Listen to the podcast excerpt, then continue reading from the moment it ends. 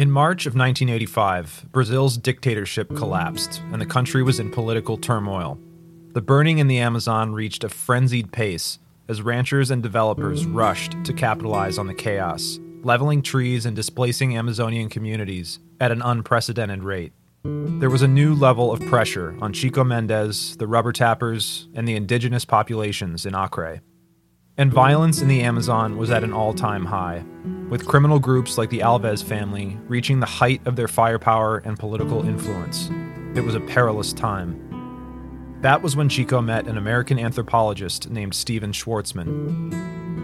Now, I first met Chico Mendes at the first national meeting of rubber tappers in Brasilia in October of 1985. And I came as uh, an anthropologist who had worked with indigenous peoples in the Amazon and, was beginning to become involved with international uh, environmental initiatives. And it was a real revelation, I have to say. Over the next few years, Stephen became one of Chico's most important allies and greatest friends from outside Brazil, alongside Brazilian anthropologist Mary Allegretti. When Mary and Stephen came onto the scene, Chico was at the top of his game. He'd recently formed new relationships with indigenous groups and fully galvanized the people of the forest into a unified front. He was no longer rolling with the punches, but delivering his own, organizing protests and events in Brazil's big cities like Sao Paulo and Rio de Janeiro, where he received the key to the city. Chico recognized that his strongest suit was not poetry or statesmanship, never grandstanding or pushing his weight around, but thoughtfully organizing. He had become an expert diplomat, the person who could round people up and get them talking. Most importantly, he could get them to act. Uh, Chico was the nicest guy you could ever want to meet. It took me a long time, and I think long after his death, to begin to appreciate the subtlety and sophistication and power of his political vision for the Amazon. Uh, at the time, I guess it seemed almost natural, but uh, looking back, Chico was a very brilliant guy, and I'm very honored to have known him and been able to work with him. Stephen began to recognize the power and influence that Chico could have on the whole world, not just Brazil, and proposed a number of international trips. I explained the opportunity and said, look, we managed to work through the Congress, the Treasury Department, to get the World Bank to suspend this loan. I think something like that uh, could work with the IDB's project in Acre. But if you come with us and help set this off, what's that going to mean for you? Is this going to put you in more danger than you're already in? And Chico immediately re- uh, responded, Look, what's going on here is a war. It can't get any worse. Let's go. Wow. So we did.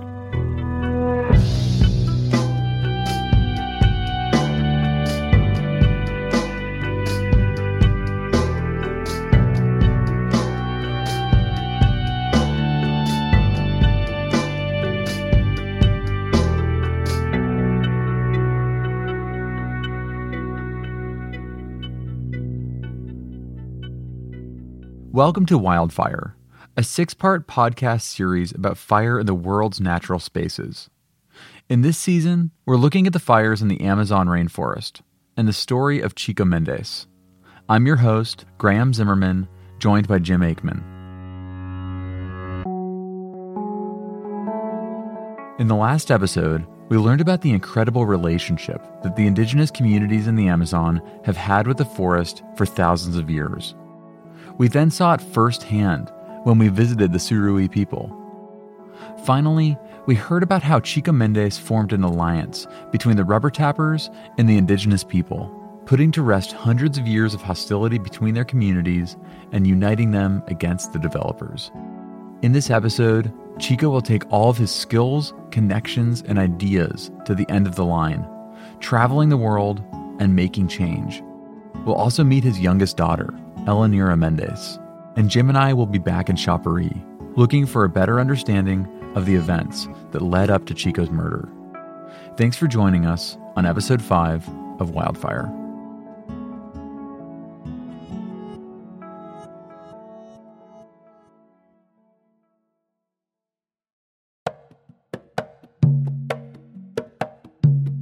It didn't take long for Chico to fully commit to Stephen's travel proposal and started scheduling his first trips abroad.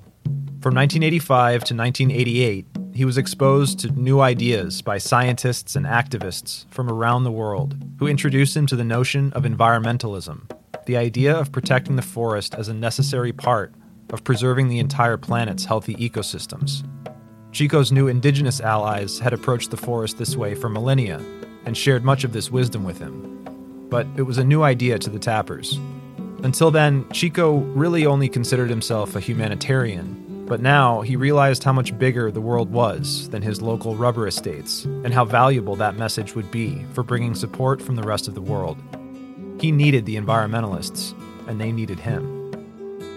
Chico was finally ready to save the forests themselves, and not just the people in them. In his book, he wrote, I became an ecologist long before I ever heard the word. This new breakthrough allowed him to tap into environmental organizations such as the National Wildlife Federation and their half a billion dollar budget, which was a lot in 1985. That really changed the way that people in Brazil think about deforestation. And it sort of it helped to, don't know, to catapult the, the issue of uh, deforestation of the Amazon to international prominence. It's fitting that uh, that people are concerned about the burning of the Amazon. It is uh, an issue of global importance, just as emissions from the U.S. transport sector or energy sector is uh, an issue of global importance. I mean, you know, we only have one atmosphere on this planet, and we need to work together to save it. Of course, and reading about the, in the '80s with international banks, U.S. banks basically financing the deforestation in the in the Amazon is just horrific. Yeah, that was one piece of what what was going on. It was certainly a piece that uh, we focused on quite closely because we felt that it gave us some some leverage and some some influence. Chico began traveling constantly, spending more time abroad than he was on his beloved rubber trails. I had been working with several environmental organizations in the U.S. on these internationally financed development projects, including a road that was being financed by the Inter American Development Bank in Acre. And so we saw the opportunity to influence that project by bringing Chico to the Inter American Development Bank's annual meeting in Miami in 1987. Chico went to Washington, D.C. to speak with Democratic senators and the United States Senate Finance Committee. He met with executive directors at the Bank of Japan and the Bank of Sweden.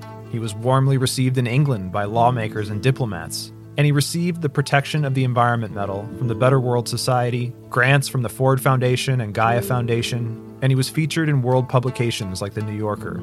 One trip to Nairobi to receive the United Nations Global 500 Environmental Award in 86, if I'm not mistaken. Then in 87, he was in uh, the U.S. twice.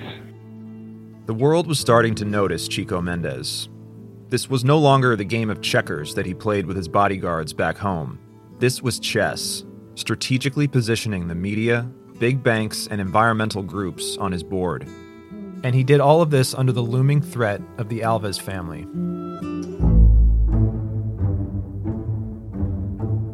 As Chico's star was rising on the international stage, the opposite was happening back home. Things were disintegrating. His new environmental message that was so popular outside of Brazil had become ironically too radical for the cautious leadership in Brasilia, even on the left. To make matters worse, Chico's earnest and genuine character made it very difficult for him to lie or even bend the truth, which made politicking tricky with no room for subterfuge. On top of all of that, things were not so good on the domestic front. According to his wife, Ilzamar, their marriage had come under tremendous strain. Chico and Ilzamar had two children, Elenira and Sandino, who both needed their father to be around. He had a hard time being there for everybody in his life that needed him. He was spread too thin. He was also flat broke.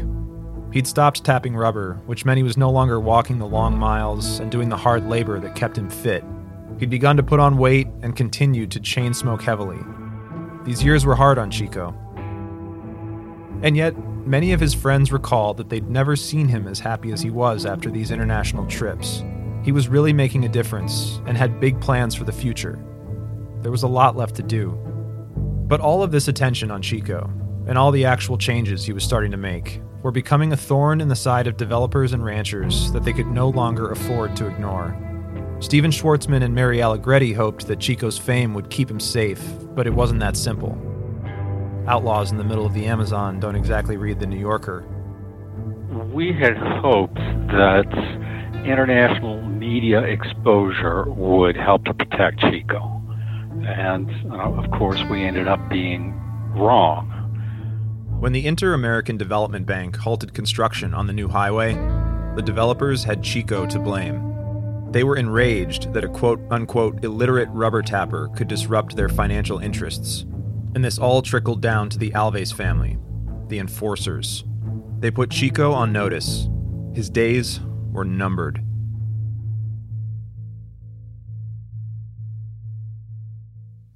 In 1988, while Chico was traveling around the globe and as he wielded his new power to create change, his perspective had shifted. He saw the power and importance of his life's work. He shared, At first, I thought I was fighting to save the rubber trees. Then I thought I was fighting to save the Amazon rainforest. Now I realize I'm fighting for humanity.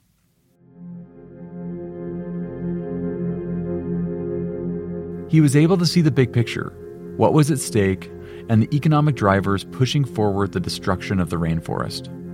He saw the forest that was being gouged out and burned back, not just as a place where the tappers and indigenous lived, but also the world's largest and most biologically diverse wilderness, with more kinds of fish than there are in the Atlantic and no fewer than 319 kinds of hummingbird. He could also see that in the 1980s, much of it was being completed to make room for cows being grown for beef. But it's important to know that this didn't compute economically, since this area was importing more beef than it was exporting. In research uncovered by journalists, it was found that the real reason for the forest being destroyed was so that ranchers could claim huge government incentives. But at the same time, Acre, Chico Mendes' home, had become, in the words of a reporter from Sao Paulo, a state of agony. Big banks based in Brazil but backed by international consortiums had bought up huge tracts of land. Banco Real had bought 500,000 acres, and the Grupo Bradesco bought 750,000 acres. These banks burned it to the ground. And Chico saw that the tappers were not alone in their plight. The Huni Kuin Indians were expelled from their traditional homeland after being issued negative certificates from the government. Shortly after, bulldozers and chainsaws moved in. And tensions were high back in Xapuri. More specifically, trouble was brewing at the Cachoeira rubber estate, where Chico grew up. Jim and I had visited the estate on our trip, and today it was only inhabited by a small number of rubber tappers, many of whom were relatives of Chico. But in 1988, there were 60 rubber tapper families living on the estate. It was a thriving hub in the Xapuri area. This made it a prime target for developers, ranchers, and the Alves crime family. And Darly Alves knew about Chico's history with Cachoeira and how many families still lived there at the time. He knew how important it was to the livelihoods of those families and how visible it was to the community. He knew all of that, which was exactly why he made it a target. In 1988, Darly Alves showed up at Cachoeira with a handful of henchmen claiming that they had the rightful deed to the land. They had bought it, and the tappers all needed to vacate. The tappers refused. Darly tried persuasion, offering the tappers 500 acres that they could keep free of charge, throwing in a brand new chapel to sweeten the deal. The tappers refused. Darly tried using the courts, filing legal appeals, bringing lawyers to the estate with eviction orders. Again, the tappers refused. Chico had been largely absent from Cachoeira because of his travel schedule. But when Darly showed up with crooked cops and chainsaws, Chico headed home. He entered the fray with a few hundred more tappers, and they began the Cachoeira Empate, a protest barricade that lasted more than a month. 159 people from 80 different families came from all over the Amazon to help Cachoeira stand its ground. Three more times, Darly showed up with armed men to confront the tappers, and three more times they were turned away. All of these confrontations remained nonviolent thanks to Chico's calm energy. At one point, Darly actually met with Chico in person and tried to convince him with veiled threats and a cash buyout. Chico refused to even shake his hand, saying that he would, quote, never shake a dishonest hand. Then came the final standoff at Cachoeira. Darly returned with a dozen police officers who approached the estate with guns drawn. The tappers built a wall of men, women, and children at the entrance to the estate, and the stage was set for a massacre. But then, something incredible happened. The children began singing the Brazilian national anthem. Their parents joined in. And then the police started singing and lowered their weapons, pacified by the reminder that they were all Brazilians. There was a dialogue, and the police left peacefully. Chico organized uh, demonstrations, the kind that he had done frequently in the past, to stop Darly's hired hands from clearing in that rubber estate, and they succeeded in stopping them. And then they got the government to agree to expropriate uh, the land, uh, in principle, just to create an extractive reserve. Ultimately, Chico won the battle for Cachoeira, and the Alveses left. In fact, at this point in 1988, Chico and his allies had successfully moved most of the deforestation out of the Xapuri area. The same couldn't be said for the rest of the Amazon, but at least for now, they were winning the fight in Xapuri. But it would not last. Cachoeira was the last straw for the Alves family. When that happened, Darly swore that he was going to kill Chico.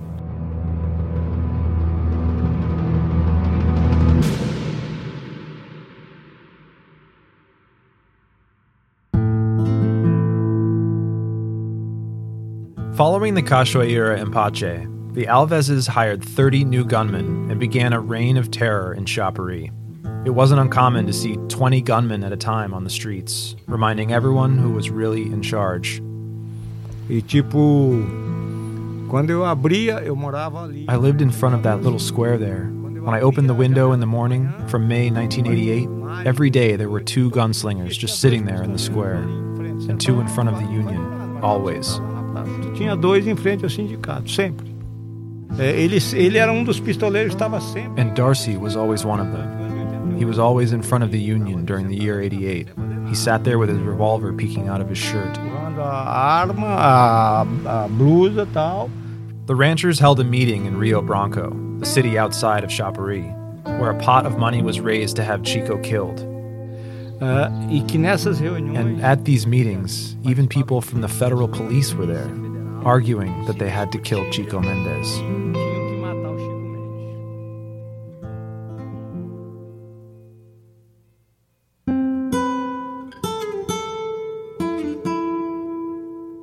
Chico's death was officially annunciado.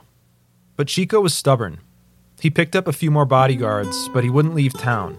He said to a friend, I would be a coward to do this. My blood is the same blood as that of these people suffering here. I cannot run. There's something inside me that cannot leave here. This is the place where I will finish my mission. The second time when I met him, he was there was so much tension, you know, like That's Denise Zmekhol, who was making a film about Chico during this tumultuous time. imagine like knowing that you're gonna be killed, that there's no way you're not gonna be killed, and and the kids are very small, and he was very close to his kids, you know, they're always all over him, and that's why when he called and said, you know, I'm not gonna leave here, and I was like, no, you. We need your life, you know. You, you, you have kids, you have a family, but you also have this struggle that you know is gonna be much harder without you. Chico's 44th birthday party was on December 15th, 1988, and he was the happiest he'd been in months. Chico's daughter, Elenira, told us about it in her own words. No dia 15 de dezembro, ele, ele antes de ele ia para uma festa surpresa na casa de uma amiga. On December 15th, he was going to a surprise party at a friend's house, just above our house in mãe, And then he gathered with my mother, me, and Sandino. And in the room, he hugged the three of us and said, This is probably the last birthday I spend with you, but I hope you have strength, that you don't cry, and that you move on. So he already felt that he was going to be murdered. Então ele já sentia, né, que, tá, que ele ia ser assassinado, embora tivesse Rolling? Here we are. Estamos aqui. Estamos aqui. Obrigado. Muito obrigado por nos receber aqui. Back in the modern day, Graham and I met Gomercindo Rodrigues in Xapuri at the house where Chico lived with his family in the 1980s. We were joined by our guide and translator, Lyleson. É, casa do Chico, lá onde está aquela moto ali. Yeah, that's the that's the Chico Men's house on the corner. Uh, it's really crazy and surreal to be here after spending the last six months reading about this place and studying what happened at this house 32 years ago. Tell me that again. Gomercindo's gone around the back of Chico's house, wants us to follow him.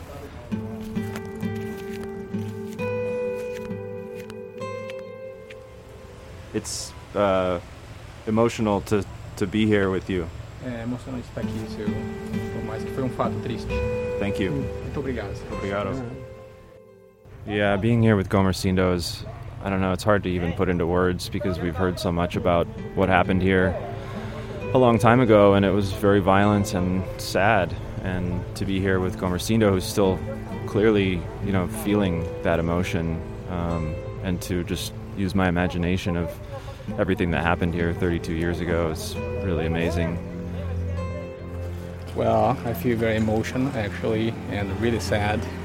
I'm learning about more how it happens, the Chico Mendes murder. It's really sad. E aí a gente fez aqui como uma. Aqui mataram o Chico Mendes, quer dizer, porque não dava para pregar ali na porta, então nós fizemos aqui como um. Pra, They, pra they gente consider tocar. this place as the spot where Chico Mendes was murdered. There's a there's a bañero, a bathroom outhouse where Chico was going to take a shower when he was shot, but Darcy Alves and an accomplice hid in a small gully beside Chico's house. Nobody knows exactly how long they were camped out, but it could have been a month or more. Darly was raised by generations of hunters, so he was an expert at concealment, crouching like a tiger in the shadows, waiting for his prey. E, e ele abriu a porta um dark. pouquinho só He e focou com a lanterna. Quando ele abriu, que ele he focou com a lanterna, ele recebeu o When he tiro. shined the flashlight, the guy shoot him. that door right there. Yes, that door. It's a little window. Ah, over here. Yes. Darcy fired a 20 gauge shotgun at Chico from about 30 feet away. Me acertaram. Ah, eles, me- os caras me acertaram. E foi. Chico Mendes was screaming and saying, "They shoot me! They shoot me!" Chico stumbled back into the house where his wife Ilzamar, his son Sandino, and his youngest daughter Elenira watched in horror as he collapsed on the floor, covered in blood. Infelizmente, é, a, a única lembrança que eu tenho do meu pai hoje, que eu guardei... Unfortunately, the only memory I have of my father today that I've kept my whole life was from the moment he was murdered. And it was something that was really marked into my memory. Porque Because we were at home and we followed his last moments, in which he was shot and fell by our bedroom door. So we ran and gripped onto him. I remember him trying to say my name. Unfortunately, I've had to live my whole life with this memory. He tried to say Elenira, to speak my name. And so to this day, I still don't know what he meant to say.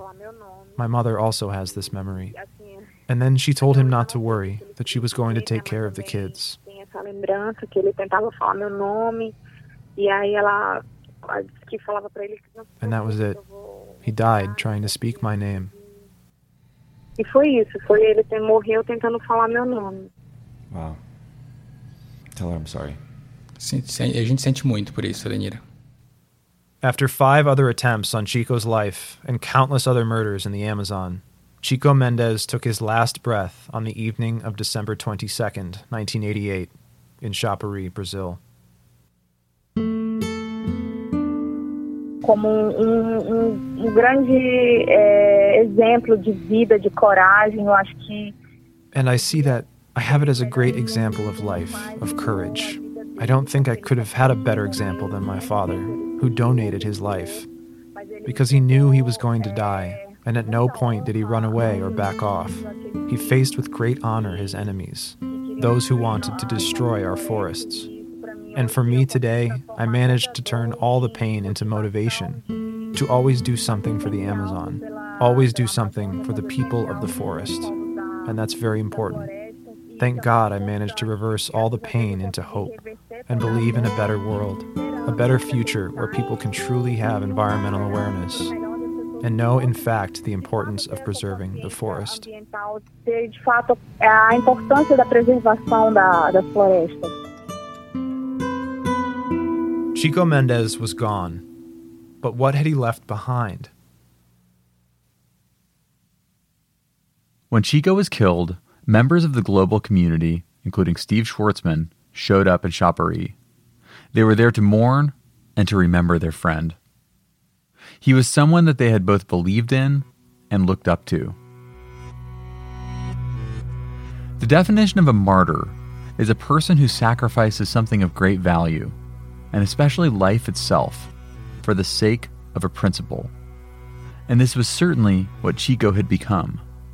But no one knew what would come of that sacrifice, and no one could have expected what would happen next. In our next and final episode, we will uncover what happened after Chico's death and answer the questions Would he have a lasting influence? Would the rainforest be saved? And would justice be served?